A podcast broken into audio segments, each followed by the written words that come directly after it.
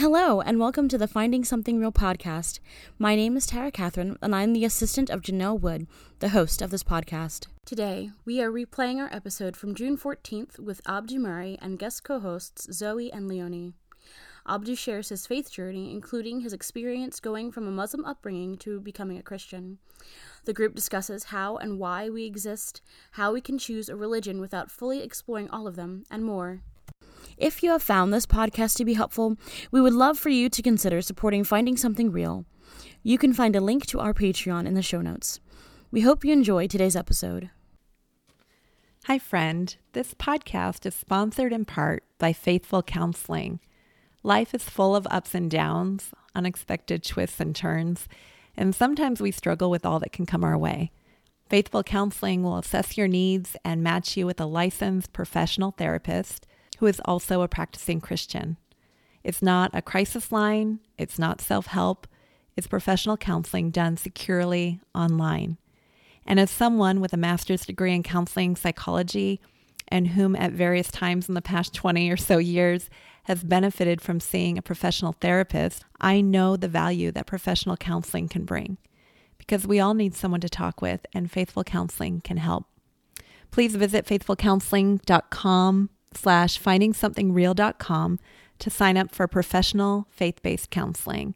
It's more affordable than traditional offline counseling, and financial aid is available. There's also a special offer for Finding Something Real listeners to get 10% off your first month at faithfulcounseling.com slash finding something real. Thanks again to Faithful Counseling for being a sponsor of this episode. Hi, friend. You are listening to the Finding Something Real podcast, a podcast created especially for someone who's not sure about relationship with Jesus Christ. My name is Janell Wood, and while I have a background in counseling and ministry with women, the truth is, I've been through my own seasons of questioning my faith. So if you've ever struggled with not being sure where you belong, or you felt like you were faking faith, or maybe a friend just shared this episode with you and you are feeling a little wounded or skeptical of all things God related right now. Welcome. This podcast is just for you. Finding Something Real is about a journey towards restoration, eternity, authenticity, and love. My passion is Jesus Christ, and for me now, after having been through some real ups and downs on my own faith journey, I believe Christ is the hope and the answer to this world more than ever. But don't take my word for it. Listen to my friends as they share their own grace filled journeys with you. My prayer is that if you haven't already, you'll find something real too. Well, welcome back to the Finding Something Real podcast. This is your host, Janell Wood, and I'm excited that you are listening in for season five where we've been starting off each month with a different young woman sharing her story and allowing her the space to ask some tough questions about God and faith. And so this month, our first episode introduced my German exchange quote unquote niece, Tati. Tati shared about growing up in Germany how strange it was to come to the US and meet people who actually prayed and devoted their lives to Jesus. And she also talked about being content with her atheism and disbelief in the idea that there is a God. I absolutely loved uh, Tati's uh, conversation and her honesty and direct communication style. So, if you haven't already, I highly recommend you go and check out that first episode with Tati and hear her story. We'll put a link in the show notes, and you will also want to check out last week's episode with Gernot. Am I pronouncing that right? Gernot, uh, Le- Leonie, Gernot. Um, I think it was Gern. Gernot, Gernot, a Christian apologist and speaker from Austria. We had a wonderful conversation uh, where some of Tati's objections were addressed, but also uh, I gave you a little preview of Leonie our exchange daughter uh, stood in, so to speak, for Tati and asked some great questions herself. So please listen to that episode um, if you get a chance, friend. You can find those episodes on your favorite podcast app or go directly to findingsomethingreal.com where you'll find other things like free resources and occasional blog posts. Very occasional, I'm afraid, and how you can financially help this uh, support this program. Um, thank you especially to our Patreon supporters, um, and shout out to new supporters Jay and Lindsay. Again, all of that can be found over there at findingsomethingreal.com. If you like this podcast, I would love to hear from you. Tati will not be joining us today, and I respect that she's in a place in her life right now where she has more objections than questions about faith. But she brought up some solid topics for us to discuss. And as I mentioned in our previous episodes, this month, friend, you never know. So, Tati, if you're someday listening to this, this episode, I hope, is a love letter to you. But because Tati isn't here, I'm taking advantage of uh, the relationships that I have. I had the opportunity to int- introduce you not uh, to just one, but two uh, lovely young women whom I uh, you'll hopefully be hearing more from later this year. I'm joined again today by my 18 year old exchange daughter Leonie, and like Tati, Leonie grew up in Germany and experienced the novelty of coming to the U.S., where she's been confronted with a version of Christianity she had never seen before. I think that's is that accurate, Leonie? That's pretty Yep. Yep. Yep. Uh, she was here last week and she's back for more.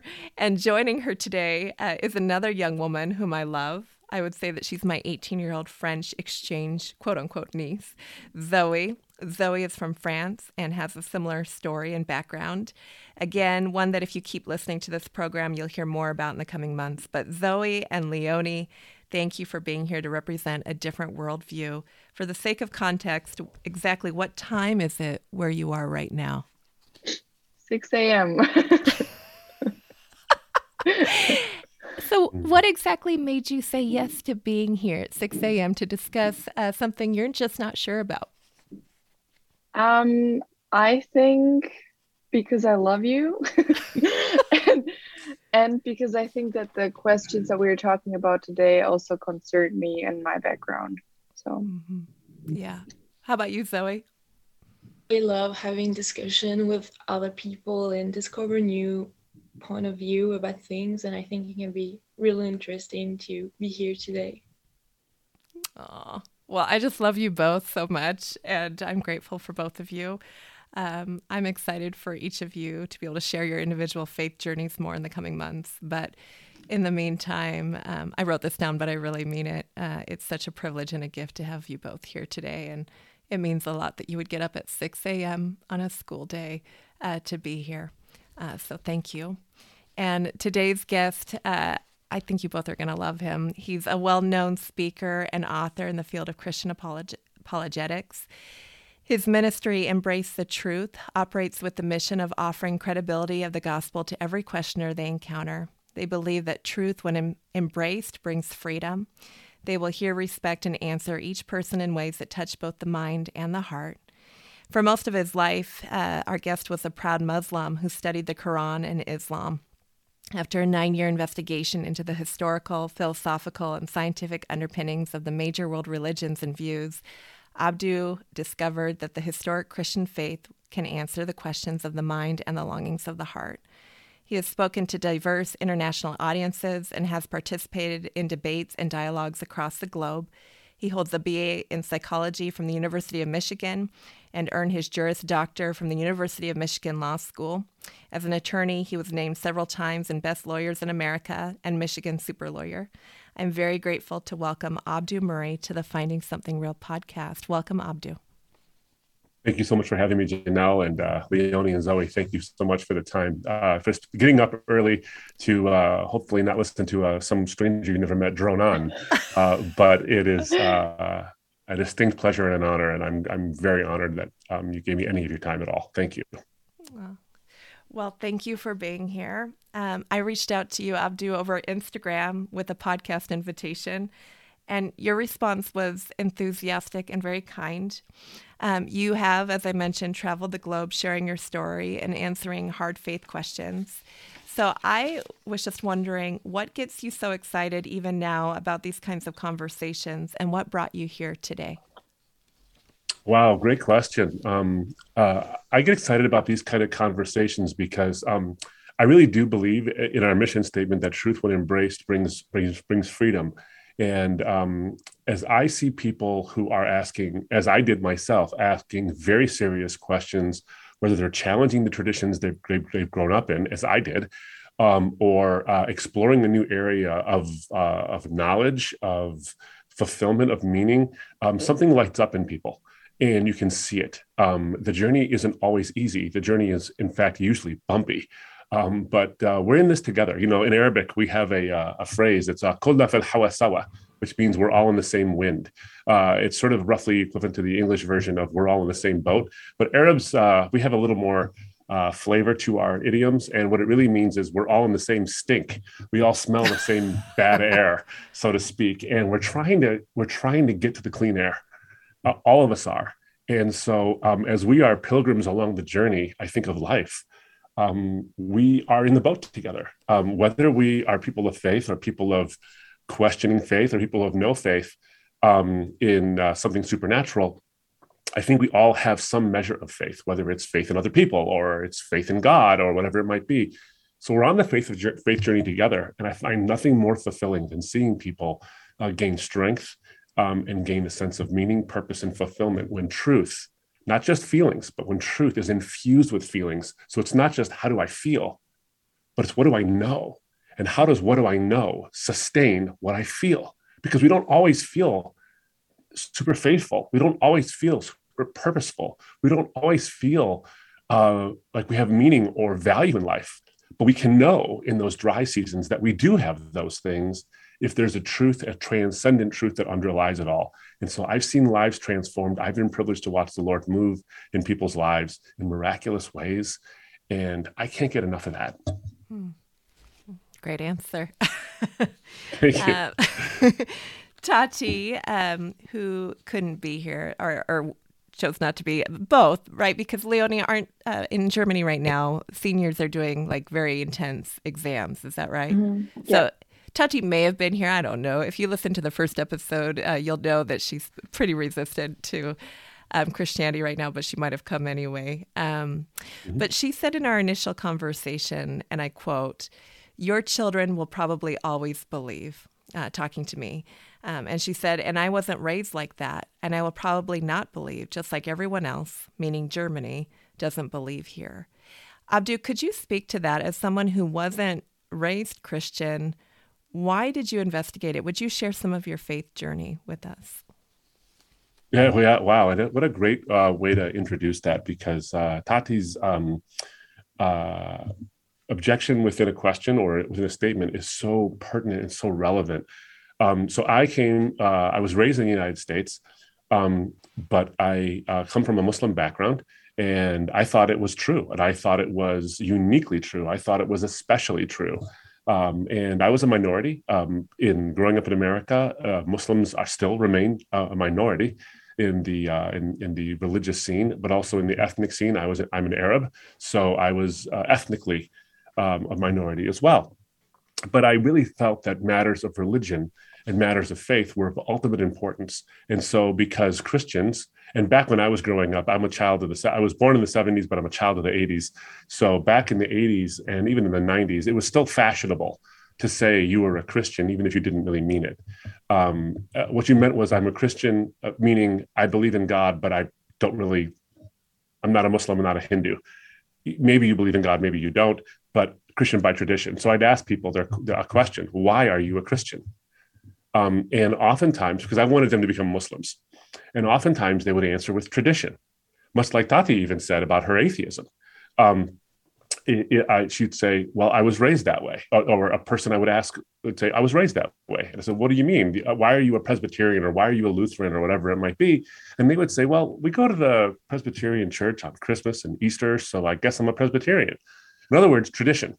Tradition was the main reason they believed something, and I would fire back and I'd say, Are you telling me that you trust your eternal destiny to a worldview that someone else thought through, but you haven't? You haven't thought through this at all? My goodness, why would you? Have you done that with your schooling? Have you done that with your job? Have you done that with your retirement plan?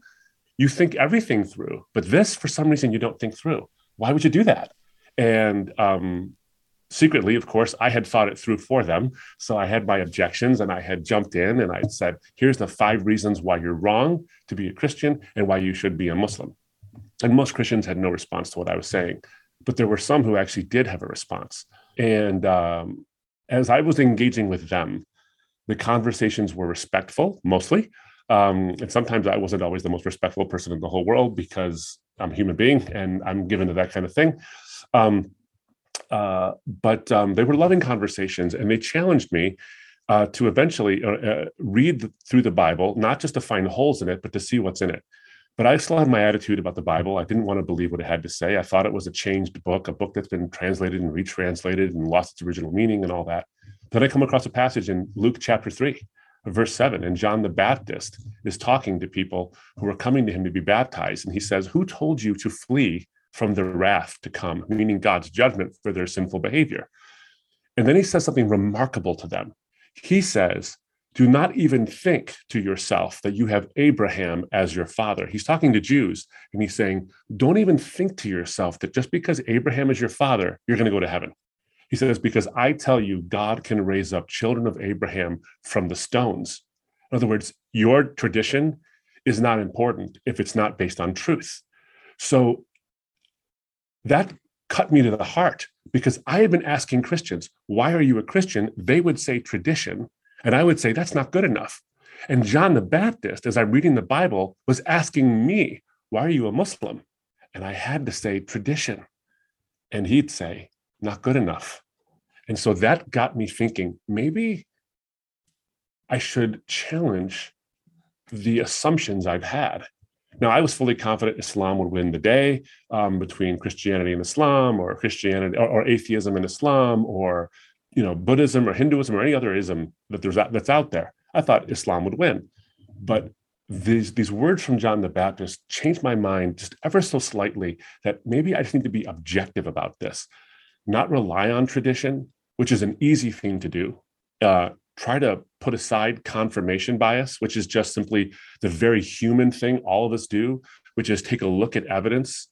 Um, you and I can look at the same exact evidence and because I have a predisposition to a certain position, I want that evidence to favor me. And so I'll interpret it in a way that favors me or allows me to hold on to my beliefs. Whereas you might look at the same exact evidence and want it to hold on to your beliefs. Um, how do we put that aside? And John the Baptist's words in the Bible gave me the um, not only the permission but the command to challenge tradition. Now, people, this is a this is a surprising thing because people think of religion and the Bible as this book that says, "Don't question, rely on the traditions, stick to what you were born into, and it'll be fine." But John the Baptist is saying, as long as your heart is after the truth, you should challenge the assumptions because I think, as the Bible also says, God is a rewarder of those who diligently seek Him. So, over the course of some years, it took me nine years of investigation uh, into the philosophy, the history, the theology of various religions and non religions. Um, I began to see that the Bible actually not only does it tell me what the truth of the world and my own condition actually is, it's historically accurate. Uh, it provides scientific. Uh, it, it, it, actually corroborate is corroborated by science. Um, but the linchpin for me was not only did it do all those things, but it satisfied the longing of my heart. As a Muslim, I thought to myself, you know, I hear this phrase all the time, Allahu Akbar, and you hear it, and normally in the media you hear it, and something terrible happens. Um, but it is the phrase Allahu Akbar, it literally means God is greater. And so for me, as a Muslim, and most Muslims around the world, they want to know does religion actually give me a sense of God's true greatness? And so I suddenly realized something that if God exists, he would be the greatest possible being by definition. And the greatest possible being would express the greatest possible ethic, which is love. And he would express the greatest possible ethic in the greatest possible way. That logically follows, I think. And what is the greatest way to express love? It's self sacrifice. And that's exactly what you find in Romans chapter 5, verse 8. You find a God who loves us so much that he won't let our sin separate us from him if he can do anything about it. And he did something about it. He didn't just say, follow a bunch of rules and try to do it yourself. He says, you can't, but I can, and I'll help you. And that's what he saw. He sends his son to die in our place. And so God is the greatest being who expresses the greatest ethic, which is love, in the greatest possible way, which is self sacrifice. You find all of that in the Christian message. So nine years it took me, but it didn't take me nine years because the answers were hard to find. It took me nine years because the answers were hard to embrace, because it required a change in my life and it required a change in my identity in many ways. I got to keep the good parts uh, and wrestle through that stuff. But there were some religious affiliations and some things that I had to let go of um, in order to follow him.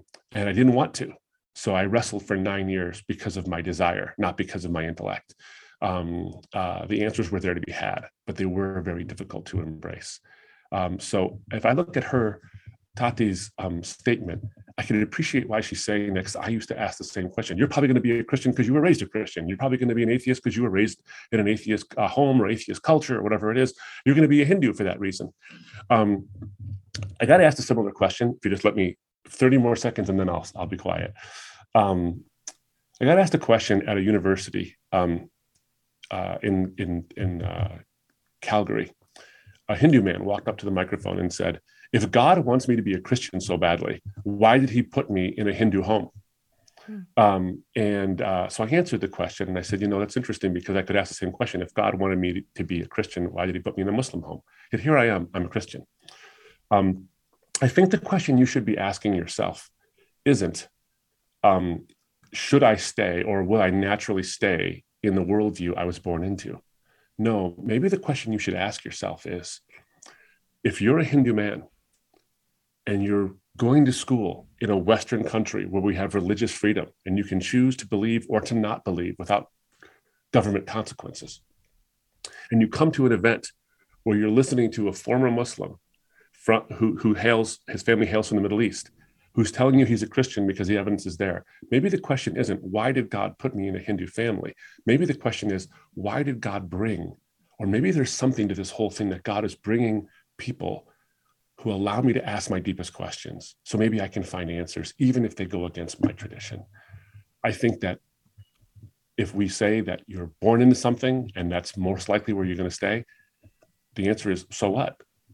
Hmm. Truth is not dependent upon the place I was born it doesn't even depend on my access to it. Truth is truth if no one believes it, and falsehood is falsehood even if everyone believes it. But truth is available there.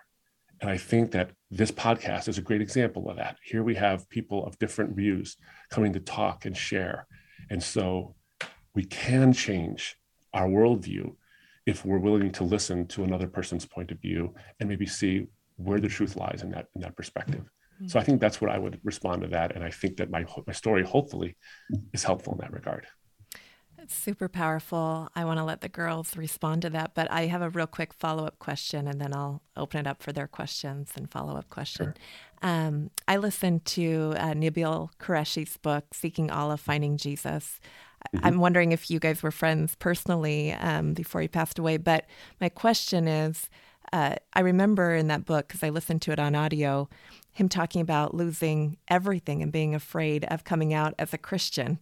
Um, was that your experience as well? Because for him, if I remember correctly, it was like, I'm giving up everything to follow Jesus. Was it like that for you? Yes. So, uh, answer to your first question is yes. Nabeel and I were actually really close, um, and uh, walked with him through a lot of some of that pain because we had shared a lot of that same community pain.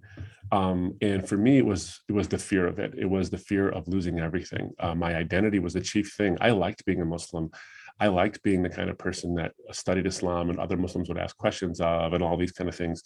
Um, and of course, there's always coming from an Eastern background, religion isn't just a thing you believe it's a part of who you are and who your community sees you as.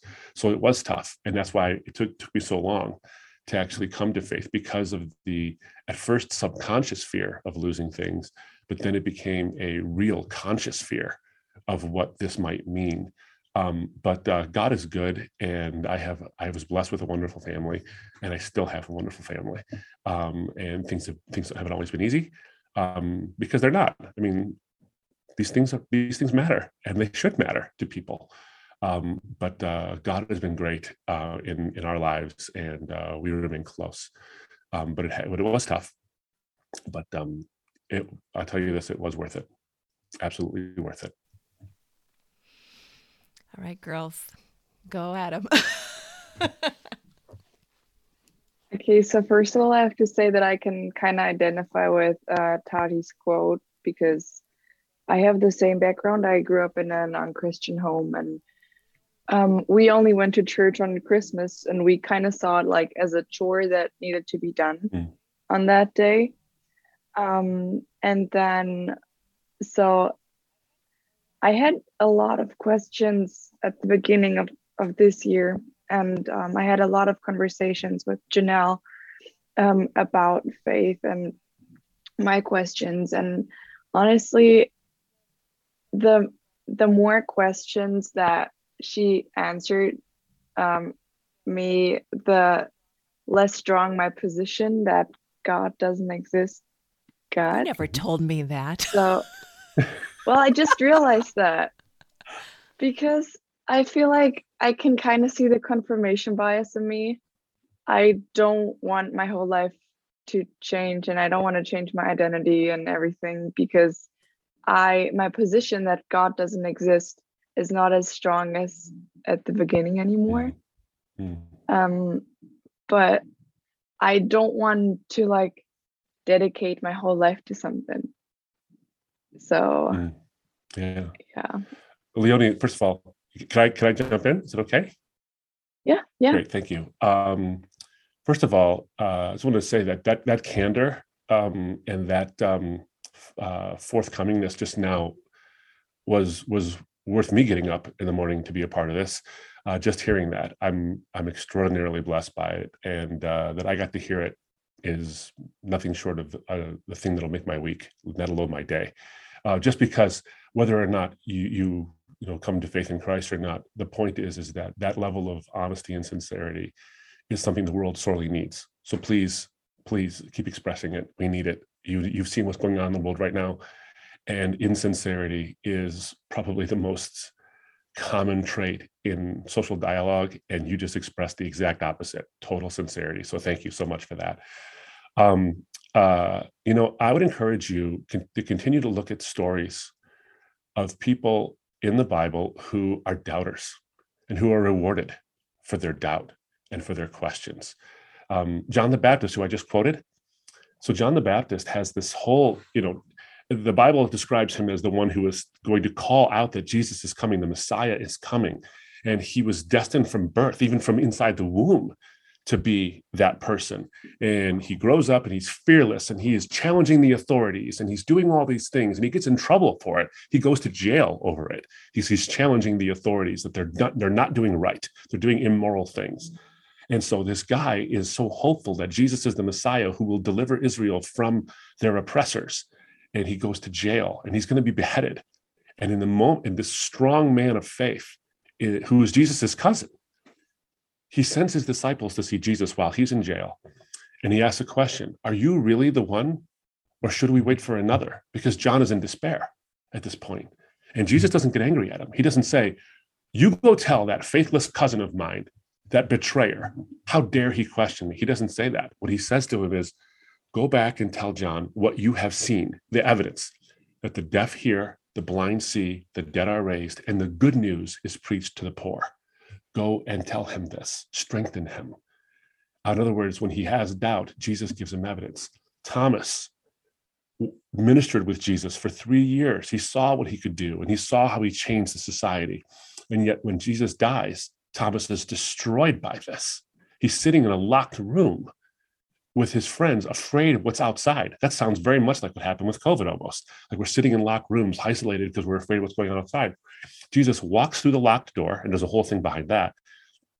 And he says to Thomas, who's been doubting this whole time, he says, See the scars in my hands? You see the wound in my side?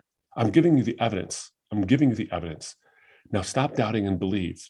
And Thomas is so overcome with the with the way Jesus treats him that he gives his life to Jesus, commits, dedicates his whole life, and then goes and serves Jesus in India and is martyred there.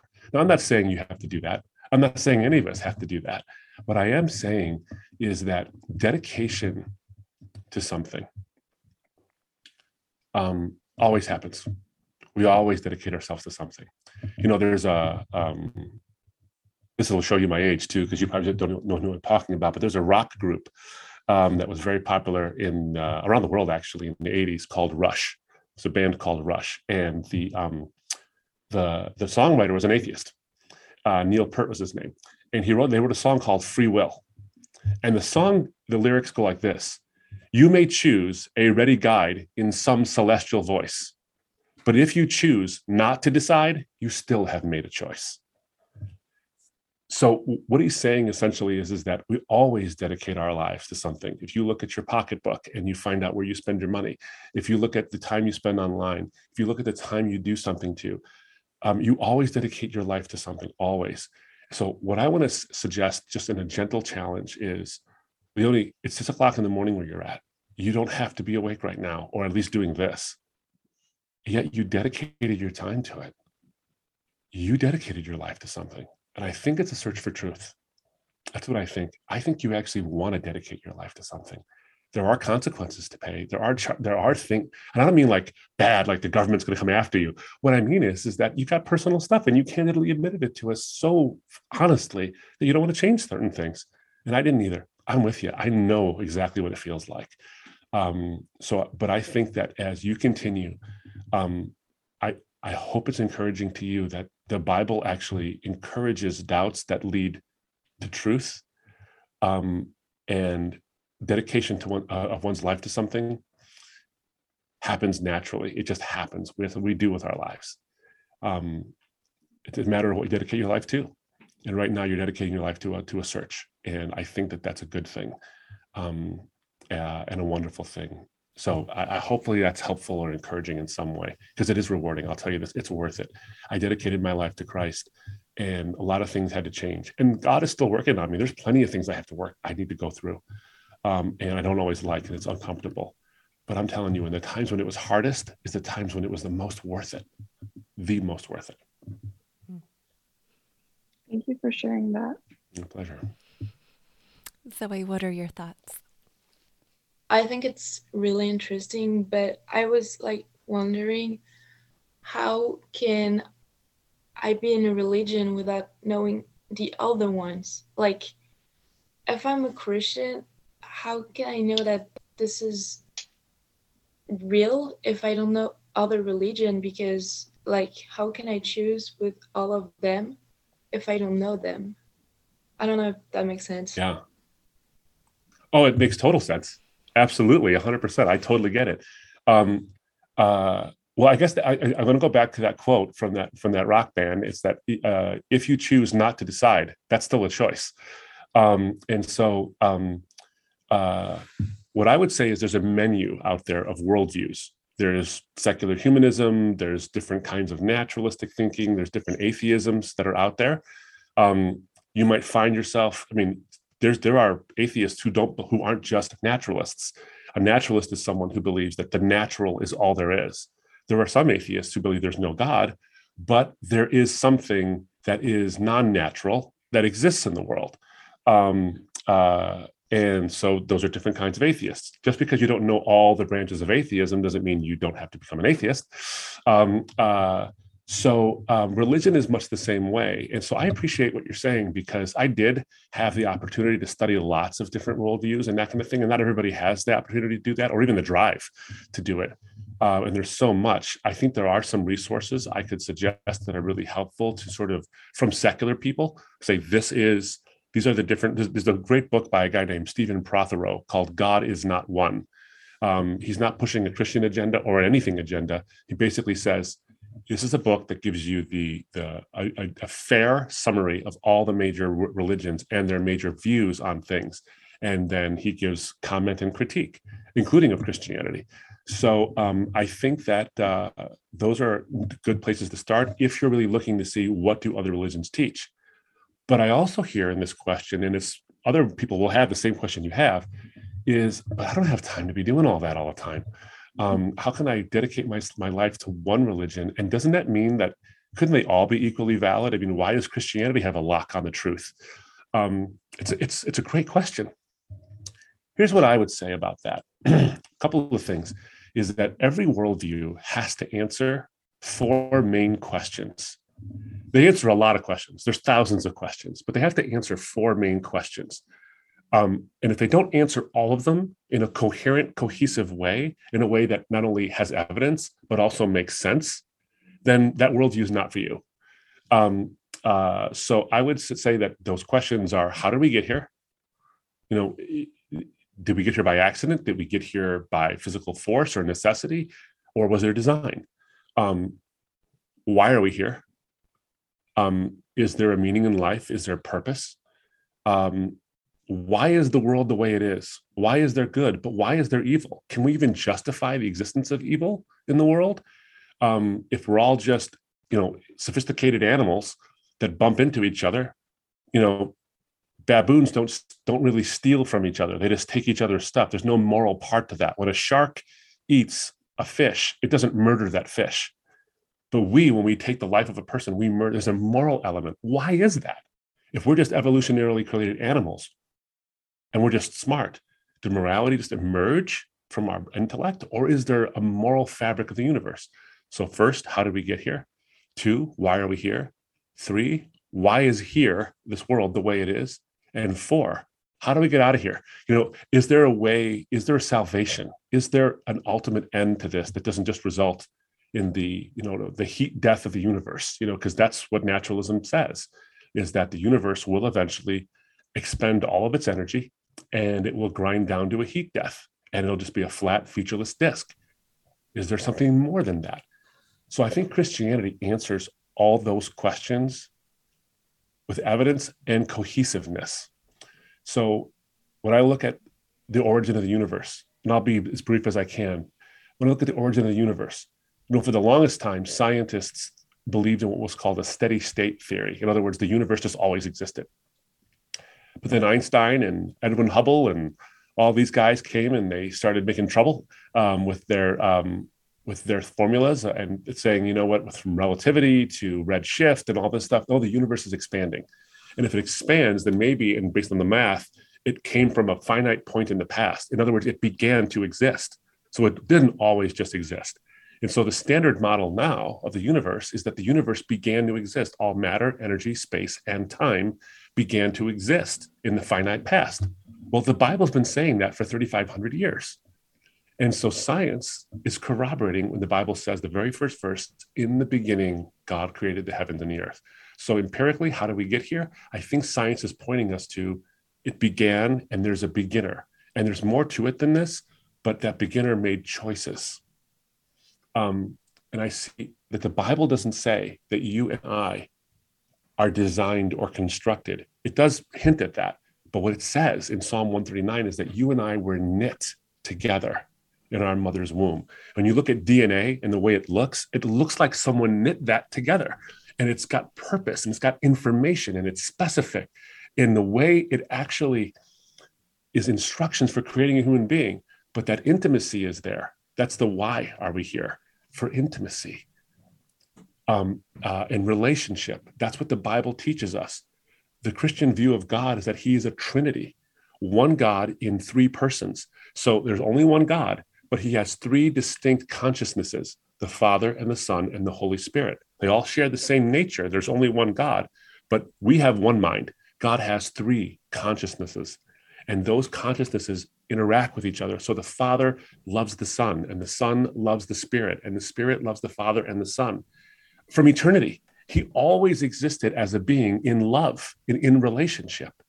And so he creates us so that we can have relationship with him because it's a natural work of who he is. So, one, origins, things began to exist. And I think it began to exist because someone began it.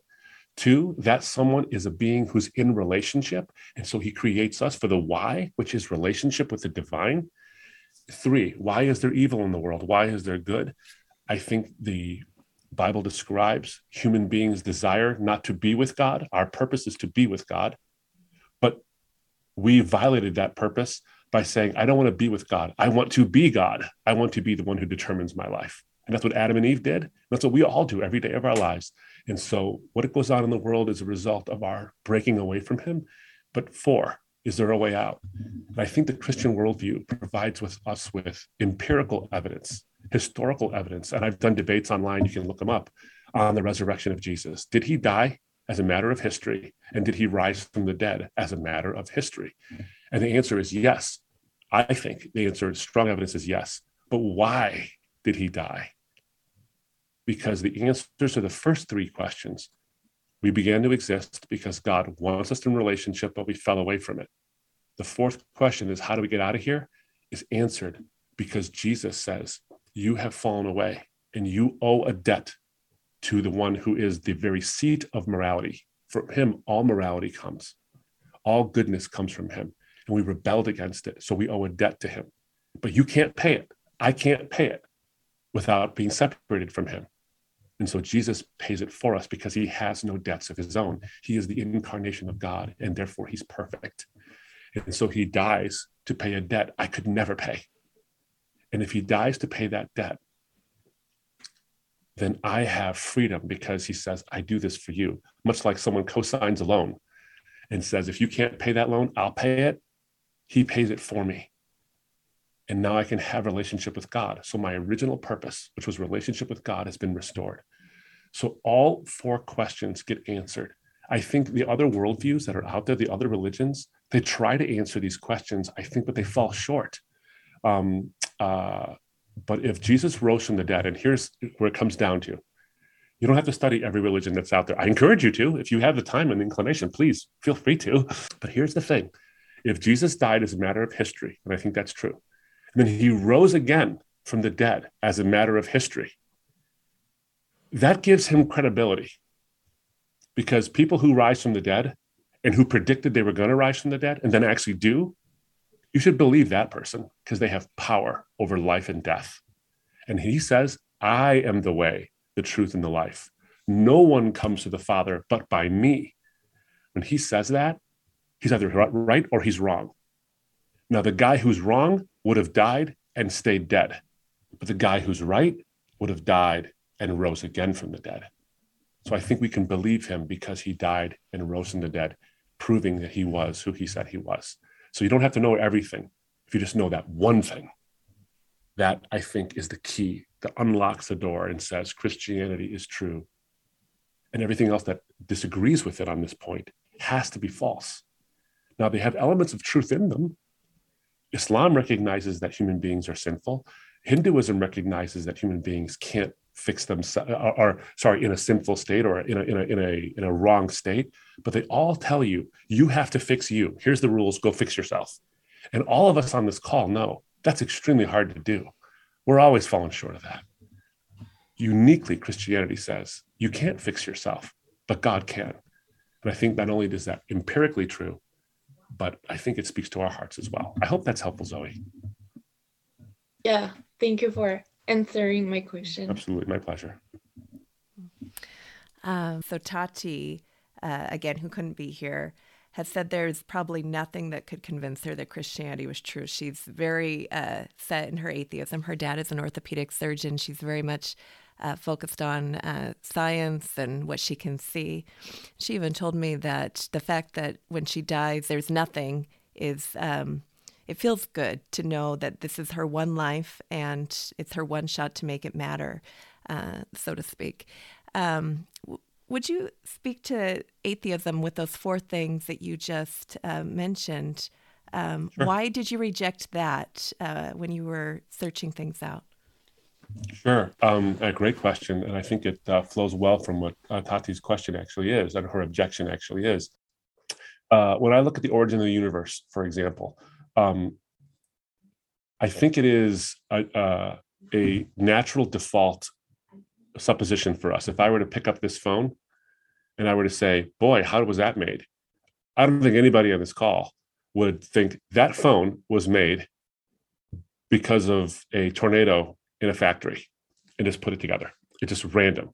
And why wouldn't you think that? You would think, you would assume that there's design and purpose behind the phone because not only is it complex, but it has a specific function. It's complex for a reason. It does something with its complexity.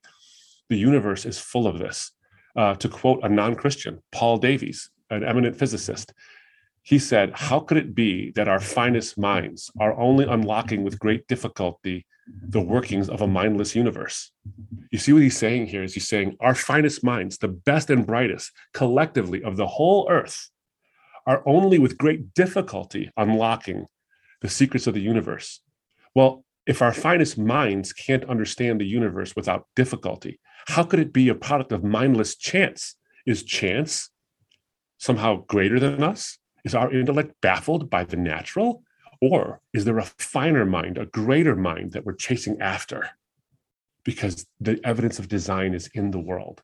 So I think origins um, are better explained. The atheism has to result to, at some point, some modification of the universe came about without purpose and without design yet it looks like it's designed and so the over i would say the default you would have to overcome the presumption of design in my view given how complex and how specifically complex the universe and the human body actually is. So I would I would default to a designer and then say maybe there's not one. Okay, well, you got to prove that because it looks like it's designed. I mean, I would never say about the phone, you got to prove that this was designed. Well, I can do that pretty easily. You'd have to really, in, in our conversations, prove that it wasn't, given its given the default of how it looks. I think atheism fails on the origin part. I think atheism fails on the meaning part.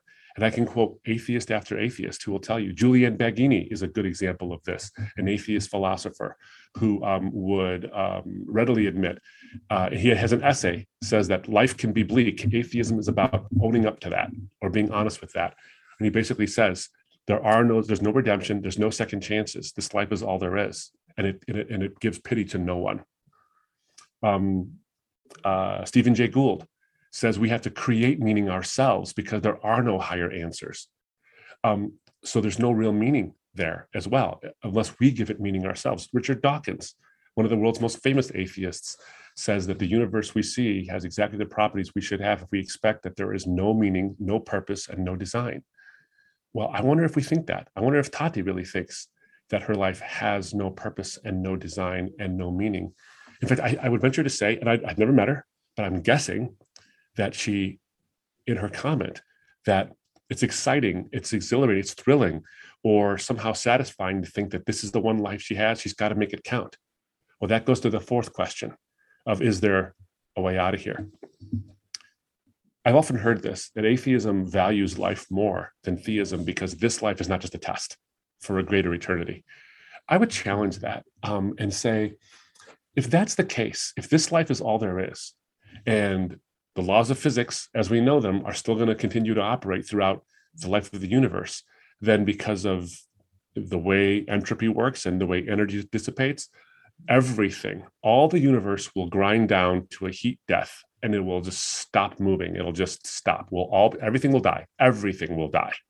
And it will stay that way for eternity and it won't have anything to it. If that's the case then how does this life count? It counts for the life that i live and maybe for the people that I help, but they're all going to die and they're all going to stop moving. And the people they help, everything that we've done through the chain of human history will come to nothing. So that means that if you take a Mother Teresa who gave her life in service of the people of, of the children of India, and you take Pol Pot or Idi Amin or Mao Zedong or Adolf Hitler, and they gave their lives in service of themselves and hurt other people. If there's nothing beyond this world, then he, those guys, those those tyrants got the same exact reward that Mother Teresa got, oblivion. And there's no justice and there's no meaning beyond this. But if what they do, if what we do in this life echoes into eternity, then what you do in this life actually matters. It really matters because it has an eternal effect. And God respects that eternal effect. But if this life is all there is, when you're done and when the universe is done, it's all done. There is no eternal effect, it's just over. So this life doesn't really count. But if there's something beyond this life, then everything you do matters. Can you imagine what greater thing there could be than to have your choices respected by the creator of everything? In fact, let me go back to the cross on this. The reason there is a cross, and I'm quoting from John Stott, John Stott pointed out that the cross is at once a statement about our human sin, but it also pays us a compliment because if our actions did not matter to the creator of everything, if our actions did not echo into eternity, there would be no need for a cross because the cross basically says your sin matters, but so does your good deeds. Your, your, the good things you do matter. They please God. So I would say that atheism doesn't give me any sense of that. It doesn't give me a sense of real justice. Maybe temporary justice, maybe justice in this life, and then that's it. But that justice is actually a fiction. Um, uh, to quote from uh, E.O. Wilson and uh, Michael Ruse, morality is just an illusion foisted upon us by our genes to get us to become social cooperators. In other words, evolution foisted this illusion of morality on us. But that that doesn't that fly in the face of all the things we hold dear? If our life is going to matter, I think it has to matter for the sake of eternity. And I think God gives us that. And I think uniquely the Christian concept of God gives us a life that actually matters for eternity. The cross is the ultimate demonstration that what we do matters. Well, I'd love to hear how uh, the the young women with the atheistic worldviews uh, feel about what you just said. okay, so to me, I feel like I can kind of relate to um, Totti that when you don't believe in the fact that there's like eternity and something after your death that you make your one life matter. And um, for me it's enough to to know that what i do in my life matters for future generations um, for example for my kids later or like that my actions affect them. Um, and that's totally enough for me. Um, I don't think that my life has to matter eternally. Um, or like has to matter more or like move more people than just like the next one or two generations. So I'm fine with the thought that there's nothing after death, actually. Zoe, do you agree with what uh, Leonie just said? I agree with Leonie. Um, because I think that I do my actions and I won't be there to actually see the result in like 200 years. So I don't know how to feel about that. Like, I don't know. Well, so these are uh, excellent um, observations. I think that um, where I would, uh, and it's all a matter of you know personal i mean i can't tell you how to feel and if things are fine with for you they're fine for mm-hmm. you that's that's that's that's yours uh, to have um, all i would suggest is for me and for uh, for others as well i think that um, uh, there's a couple of things when it comes to what is it you're doing like why why is it enough why is it enough at all that your actions this life counts for what? For future generations. Let's just say one generation beyond you. Let's just say that. Okay let's just stop start with that. When you pass away you won't know it. You'll just not exist. You won't be regretful. You won't be happy. There'll be no satisfaction whatsoever in what you do. So i guess my question back to you guys would be if this life you want to make this life count for what? For who? For children that you're going to have um, or and maybe their children. Let's just go with the first one, just your children. Why? Who, who cares who cares about their welfare? If you're dead eh, who cares about their welfare past the age of 50 or 60 because you're not going to know it. Um, but you do care. And you should by the way i think you should. Um, but uh, but why? If you're not going to be around why does your life have to matter beyond you? At all yeah. So so for me um i want to have children later and i i would so i would how do you answer that? A professional um, at this. I think i would like um i would uh like the best for my children and i feel like what i do matter will matter to like that one generation my children and i would like them to have like the best life and um, have like good memories of their mom and everything so that would be my motivation to engage in like good behaviors and everything later on. Um, but everything beyond that, well, as always said, when I'm dead, I'm dead. And then I'm not really, I don't, I won't have like a connection to like five generations after me or something. So. Yeah. If you knew, if you knew that um, your actions would actually hurt, if you could tell that my actions, if I do these things that I want to do, and I'm not saying you do this, but let's just say we there was something you wanted to mm-hmm. do, and you knew that it was going to cause a terrible environmental impact five generations from now that you'll never see, would it matter?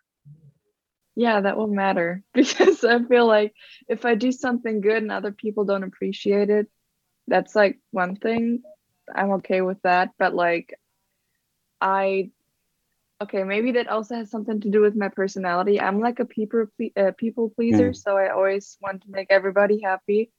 And if I would cause more harm than good in the world, it would um, cause how's it called? Um, Janell, Cognitive we talked about dissonance. this. Cognitive dissonance, yeah. Yeah. Um, yeah. So I think that you actually do care then beyond when beyond your death.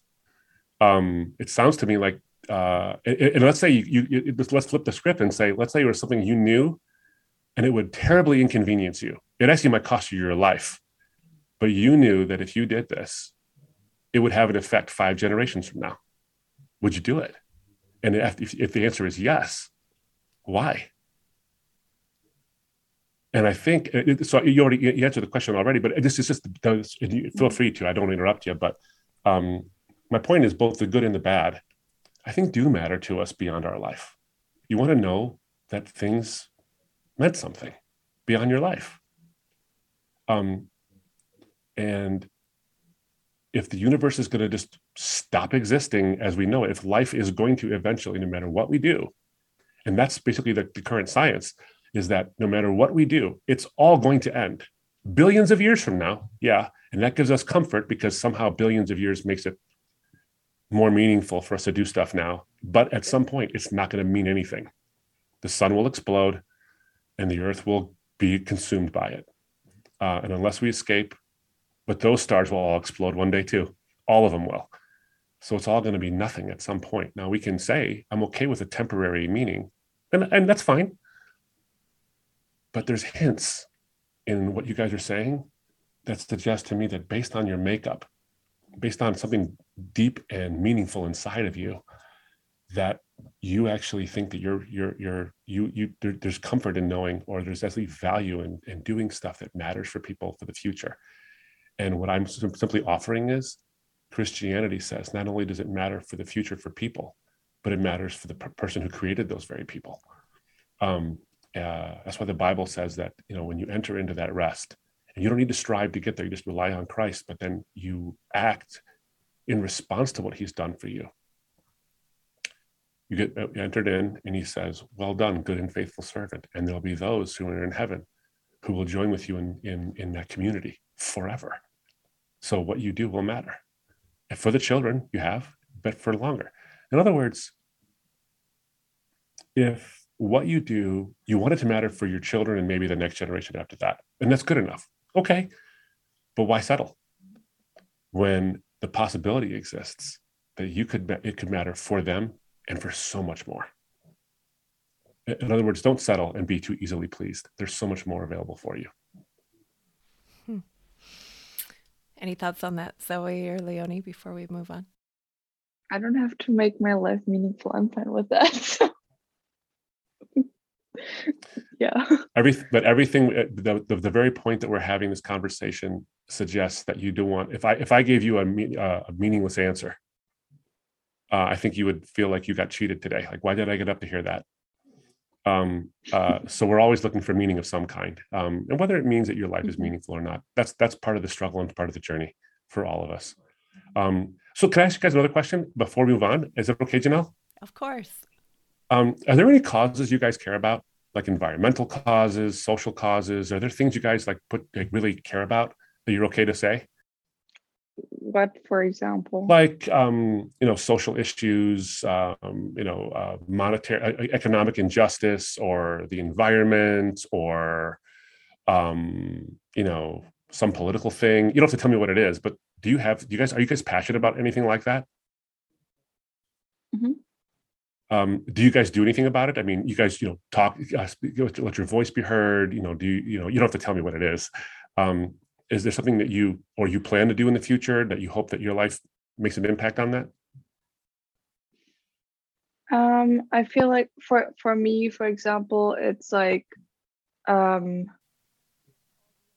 all the environmental stuff and like plastic and the global stuff and how it affects it. And I just I try to um not I'm not really a person who speaks up in front of like a lot of people, but I try to do like my best sure before I before I uh, try to make like other people change their behavior. I always try to like focus on me first and then yeah, be kind of like a role model and just hope that other people follow. So yeah that's good that's good yeah.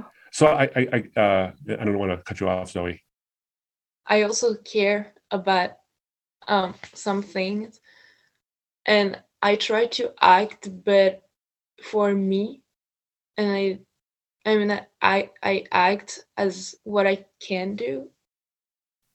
yeah. That's good. That's so yeah that's wonderful and i'm glad you guys are you know too many people focus on everybody else and start saying why aren't you doing this? But what, what are you doing? And i'm glad that you know you guys want to be live authentically and and take care of yourselves as well before and you know in other words do things that you know you should be doing um and i think that that gives me at least some signal um uh that y- your your life does have meaning and you want it to um, because you're doing something about the things you care about. In other words, you care about things. If you really are okay with your life having no meaning, no ultimate meaning, you would just do everything that causes you pleasure. Everything that brings happiness to you would maximize that and, and not inconvenience yourself. You would use all the plastics you can because they're easy and cheap. Um, uh, but you don't.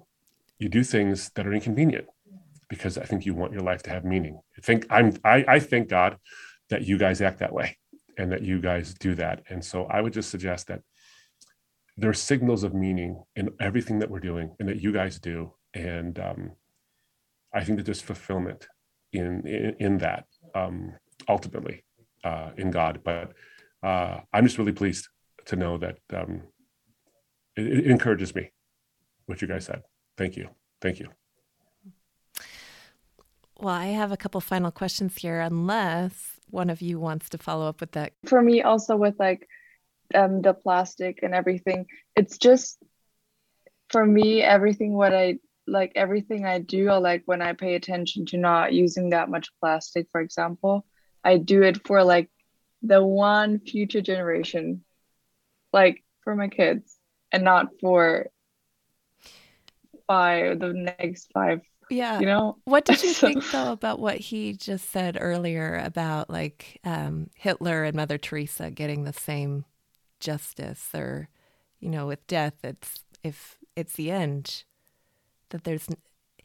i'm just wondering uh, how you respond to that as um, if you don't believe in God. Um, is that okay if I ask that question, Abdu? I don't know. I don't normally Sure. just Yeah, jump in with a question, but I'm wondering Please. if that was more bothersome in some ways because i know it, it bothers my uh, people don't want to believe in hell until we know somebody who deserves it right like uh, or we think that there is so i'm just wondering um, how y- that feels for you guys Um, so so for me, I don't I don't think that there n- needs to be like justice after people died. Um, so I don't think that people who did horrible things, I mean, it would be nice if they would get punished in some kind of way because they did so many horrible things to the world. But then since I don't believe in heaven and um hell, I don't I don't think that something would happen afterwards. It's just they did horrible things and people hate them for that uh, hate them for that and that's like enough for me that that people just feel like hatred towards them and try to not engage in the same behaviors again. Does that make any sense? I don't know. Yeah. Okay. yeah. How, how about you, Zoe? Um, I feel like so for taking the example of Mother Teresa and Hitler, the memories that we have about her is a good thing, and we re- all remember that Hitler was bad and that his actions weren't good. And I think for me, that's a kind of justice how we remember you and what we think about you. Abdu, would you be willing to respond to some of that? Because I'm sure you've talked about this topic before. Uh, how do you reconcile that? Like, I, I don't know. For me, I'm like, oh.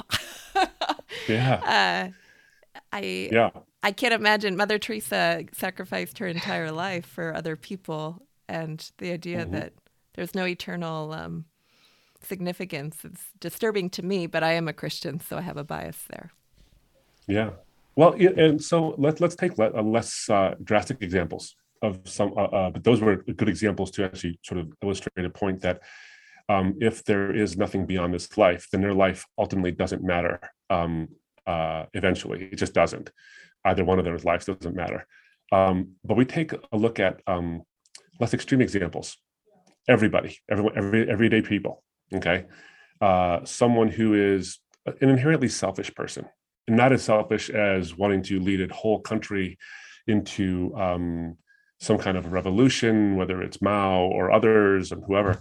Um, uh, but someone who just wants to succeed, and they don't care if they lie a little to get to success uh, someone who wants to make a lot of money. Um, and they lie and they cheat a little bit, but no one really knows it. And no one's, they're hurt by it, but they're not really hurt by it. Um, and we take somebody who does some pretty good things. You know, they do their part for various things, but you know, they lie occasionally and all that stuff. Um, that's that's the most most most people. Um, in the middle there, um, we do have a sense of morality like if a kid cheats on the test and no one ever catches him and he passes that test and maybe the curve is a certain way and so the kid doesn't make it because of that or uh, maybe no one's hurt by it is it still wrong my point is is that um, if there is nothing beyond this life then human beings determine what morality actually is because morality doesn't actually exist.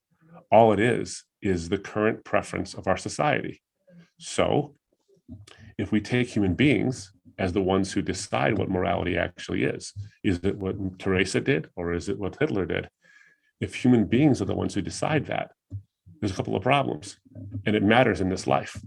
If there is no transcendent authority, in fact, in, in Nuremberg, we saw this when the when the Nazis were being tried at Nuremberg. One of their defenses was we were simply obeying the laws of our country. That's what the, their defense was at the Nuremberg trials, when people were being tried for war crimes and for the for the genocides and the Holocausts. They were they were saying, look, we were just following orders. We were just obeying the laws of our country.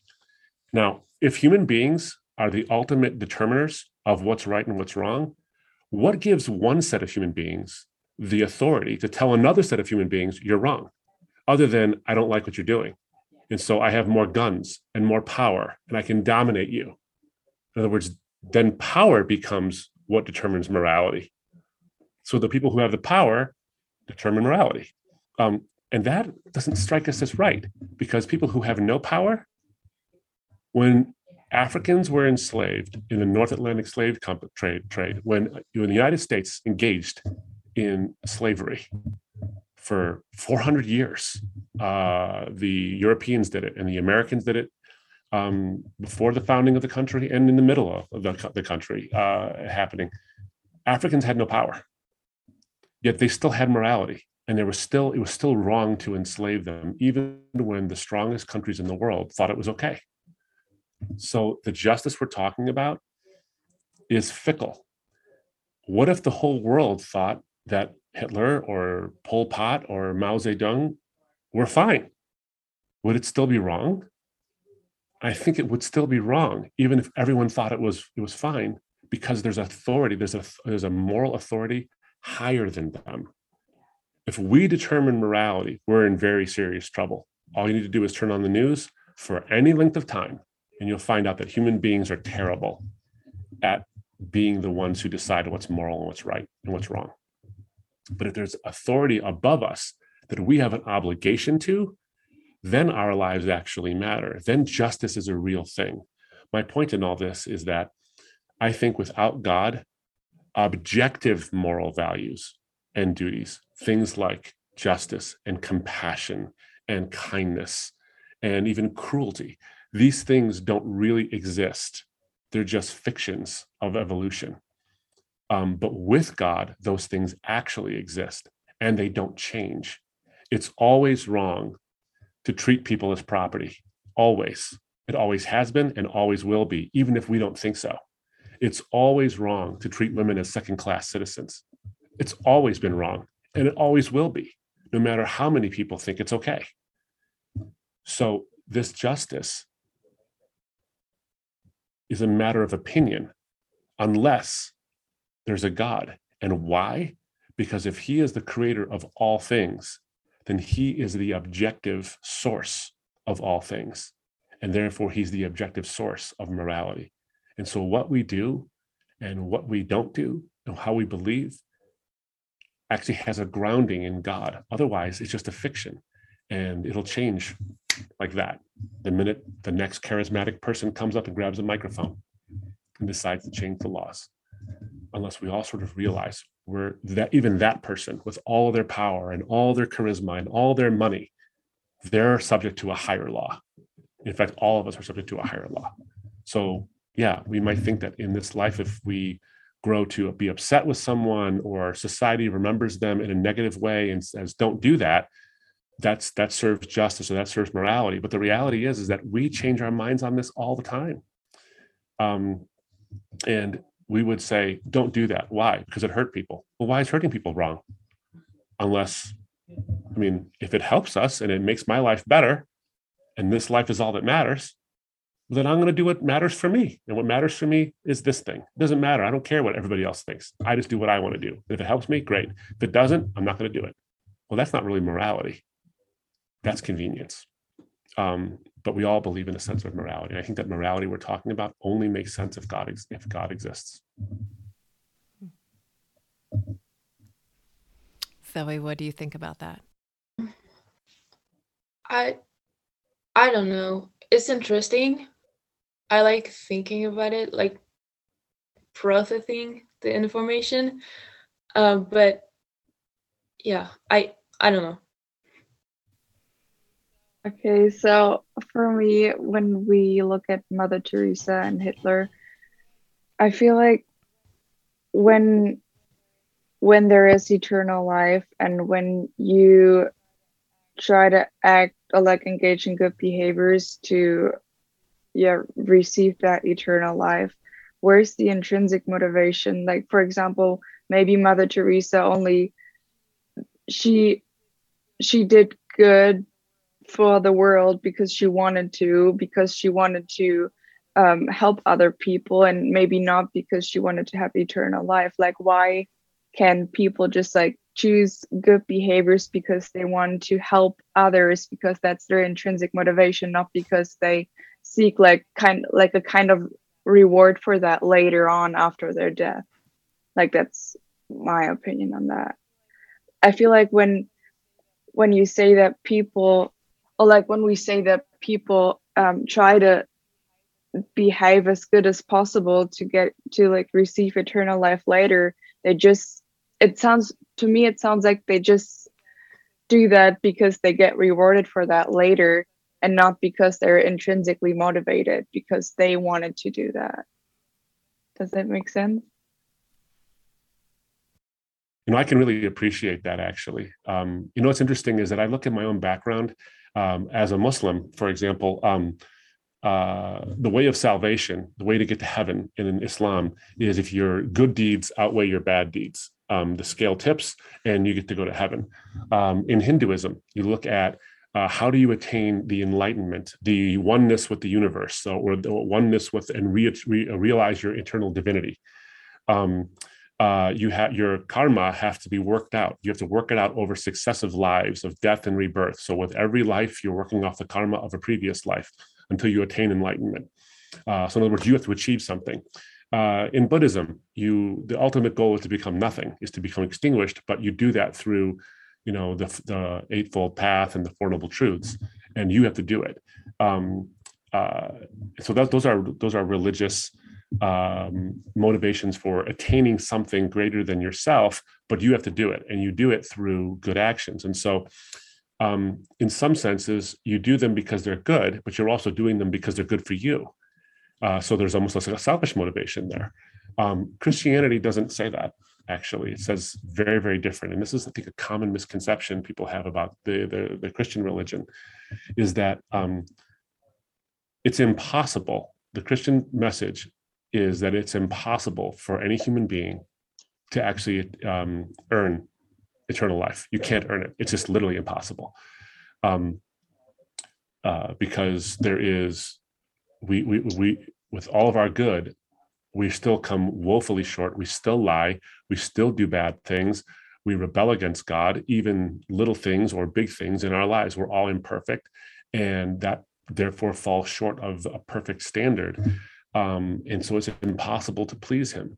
But the freedom that comes from that, actually, in the Christian message, is that you don't have to, is that Jesus is righteous and he imputes it. He gives that righteousness to you by paying the debt for you. So I don't do good things to attain eternal life.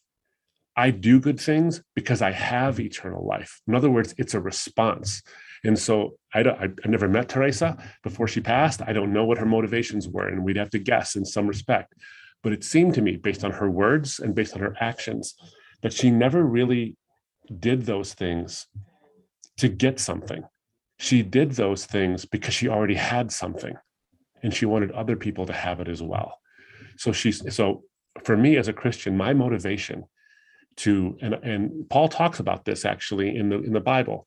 He says that the law of good and evil is actually written on our hearts. Whether you're a believer or not not a believer there's something that we know recognizes the good and the bad. We recognize this. Um, in other words he calls people who aren't christians a law unto themselves. Not that they determine what's right and wrong but they have a sense of the right and wrong inside them. Uh, but as a christian um, when I strive to help other people, it's because I recognize something. I don't do it just for the welfare of the future generations because hopefully when i'm older the young people will take care of me and technology will be good. And you know uh, if i'm old and infirm and i can't move around well someone will push me on in a wheelchair or something that's selfish that's a selfish sort of motive um, no what the christian the christian believes is what the Bible says in the beginning is that every human being, male and female, were created in the image of God. In other words, you have value, and I don't give it to you. I don't give you value. You have it. Now, if you you and I were just the product of a random process that did not have you in mind, you're a cosmic accident and I'm a cosmic accident. If you rewound the tape, of evolution and then played it back again, we probably wouldn't even exist, you and I. Um, we're incidental in that sense. Then what value do you and I really have other than I happen to believe that my kids have value because evolution made me think that because I'm supposed to propagate DNA into the next generation. That's not real value. I mean, that's nothing that I value my children then in an illusory way no more than sharks value their offspring or spiders eat their young. Um, there's just nothing to it. But if you're made in God's image as a Christian, I see you, I'm supposed to see you as someone who has an intrinsic value that I didn't give you, and you're not an accident. And therefore, I have no right to treat you in any way, shape, or form that lessens that image on you. You have an intrinsic value um, that I didn't give you. Because if I can give it to you, if society gives you that value, then society can take it away. Because the power to give is the power to take back. And if society gives you that value, then when society takes it away and enslaves certain people or treats certain people like second class citizens, They have the right to. They gave them the value, they can take it away. But if God, the creator of all the universe, the one who in whom existence finds its its anchor, is the one who gave you value, then no one can take it from you. Now they can try and they do things, they violate our rights all the time, but they're not gone. They're still there. And so this is a long way to, to, to address the issue is that I don't do things for other people so that I can get heaven. Now, I can store up treasures in heaven and those things are great. I don't do things so I can get heaven. I'm free of that. I don't do that anymore because it was already achieved for me. That's what the cross is. I don't have to achieve achieve heaven. I'm free. And so I don't ever have to think, am I doing this out of selfish motivations? Or am I doing this so I can get salvation? No, I already have it. And I didn't even earn it because God loves me so much. Now everything I do, I can do for your sake, not for mine, but for yours. Now, will I get rewards? Sure but that heaven is there for me. And so ultimately, I don't do it for me. That's why Jesus says, Do unto others as you would have them do unto you. Now, that's interesting because other religions have a similar view, uh, and even non religions have a similar view on this, the, quote, the quote unquote golden rule. So that's the golden rule do unto others as you would have them do unto you. And in Islam, you have something similar. It says, um, if you do good things, it says, don't do bad things and bad things won't happen to you. Hinduism says something similar. If you do good things, good things will happen for you. Um, even a secular humanist society has a version of this where we try to optimize results for the benefit of all humanity because it benefits us and all that. But you can notice something. All of those views say do things so that good things happen to you, or don't do bad things so bad things won't happen to you. That's either in your self interest or it's self defensive. But Jesus doesn't say that. What he says is do do unto others as you would have them do unto you. In other words, even if no one does anything good to you, still do good to them. Do as you as if they would. In other words, don't be self-protective and don't be self-seeking. Be self-sacrificial. And so I don't think Teresa had as a motivation getting into heaven. I think Teresa had as a motivation helping other people because they were made in God's image uh, as her intrinsic motivation. And so, what I would say is the intrinsic motivation to help other people makes more sense if there's a God who gives us value. It makes less sense if we're all here by accident.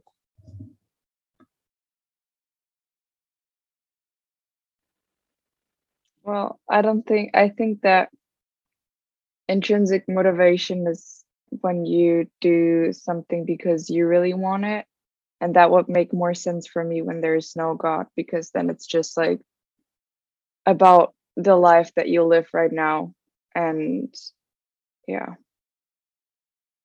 With without like um affecting or like receiving something good afterwards it's just because you want to do something for your own like sake kind of so yeah but thanks for answering the question. Abdu, man, I we could stay here and ask you a ton more questions, and I have a ton on this list, but uh, maybe we'll just have to have you on here again sometime. It's been a tremendous pleasure and honor to have you. Um, I just want to wrap up this with a final question that I ask everybody. But before I get to that, um, how can people find out more about you and your ministry? I know that uh, you mentioned YouTube videos, and I know you have some books. Would you mind sharing just real briefly? Sure. I uh, have several books um, that are out there. Um, in fact, one of them goes to one of the things that Zoe asked about, which was how can I decide if Christianity is true and there's so many other religions in the world? I have a book called Grand Central Question, which basically takes the central question of every worldview and affirms that question, but uh, offers Christianity's response to their answers. And so it's a comparative book. Um, uh, I have a book called Saving Truth, which talks about the post truth culture we're currently in. And how do we get people to value truth again when preferences and feelings seem to be matter way more than truth? How do we get us ourselves back to caring about truth again? Um, and I have a forthcoming book coming out in September, and it's entitled More Than a White Man's Religion.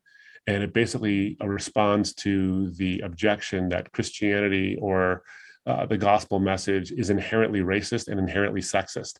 Uh, how does the Bible actually value people of different races and ethnicities, and how does it actually value women as equal to men? Um, and so I go and hopefully demonstrate that in more than a white man's religion. You can find out uh, more about our ministry at embracethetruth.org. Um, hopefully, by the time this airs, the website will be fully up and running. Um, and on YouTube, um, uh, it's uh, Abdu Murray Official is where the YouTube videos are. Uh, and of course, I'm on social media as well. Uh, Abdu Murray one two is my Instagram, and Abdu Murray are my other my Twitter and my uh, Facebook. Awesome. Well, when that book comes out, we'd love to have you back on to discuss it. I would love we'll to have be. someone else. Yeah, put us on your list. Yeah. um, final Yeah, question please. we ask everybody. The Finding Something Real podcast is about a journey towards restoration, eternity, authenticity, and love. Um, real is an acronym for those things restoration, Mhm. eternity, authenticity, and love. Of those four gifts, and obviously there's many more uh, that we can find in relationship with Jesus Christ, which of those stand out to you the most in your life right now and why? And Abdu, I'm going to rephrase it for you actually. You mentioned a couple of times that Jesus was worth it. He was worth it. Um, of those things, restoration, eternity, authenticity, and love, which of those was worth it to you the most and why? Oh man, great question, Janell. That's probably one of the hardest ones I've ever been asked. Um, it is. Um, uh, the authenticity of love in the Christian faith. So I'm going to take two of them. I'm going to cheat uh, and ahead. take two.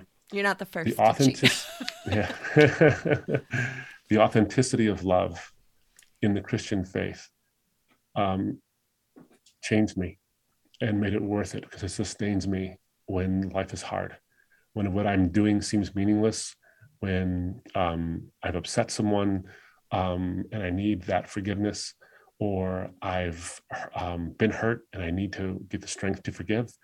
Um, the authenticity of Christian love is that you know when someone really loves you, not when they give you stuff, not when they pay you compliments, but when they're willing to do something that hurts them and helps you. That's when you know someone really loves you. The Christian message is all about God sacrificing his only son and Jesus being God the Son, experiencing that anguish. What greater authenticity can there possibly be to know that God actually loves me than to know that he would do anything to secure a place for me in heaven? Um, and so as I look out in the world and I think that there's a cry out there for something, I think it's authenticity, but I think it's authentic love. Do we care about other people at our own expense? And the example to follow is God. And I think that that is authentic love, is what got me to want to follow him and want to serve him and dedicate my life to him. Because what greater cause is there than authentic love? Amen. Well, Zoe, Leonie, uh, Abdu Murray, man, thank you all for being here. I just really appreciate all of you. Until next time. Thank you for listening to the Finding Something Real podcast, friend. This season, we are inviting young women to join me as they share their personal stories and ask honest questions or share objections to the Christian faith. We hope to feature a different story each month and then invite Christian guests on to share from their own journeys and experiences and maybe answer some of those questions in follow up episodes. Friend, the Bible says that Jesus Christ is the same yesterday, today, and forever. I believe with all my heart that Jesus Christ is still in the restoration, eternity, authenticity, and love business. I know not everyone has experienced that, but if you're curious at all at whether there's something real to be found in Jesus, I invite you to come back next week as we continue on a journey towards finding something real in relationship with Him.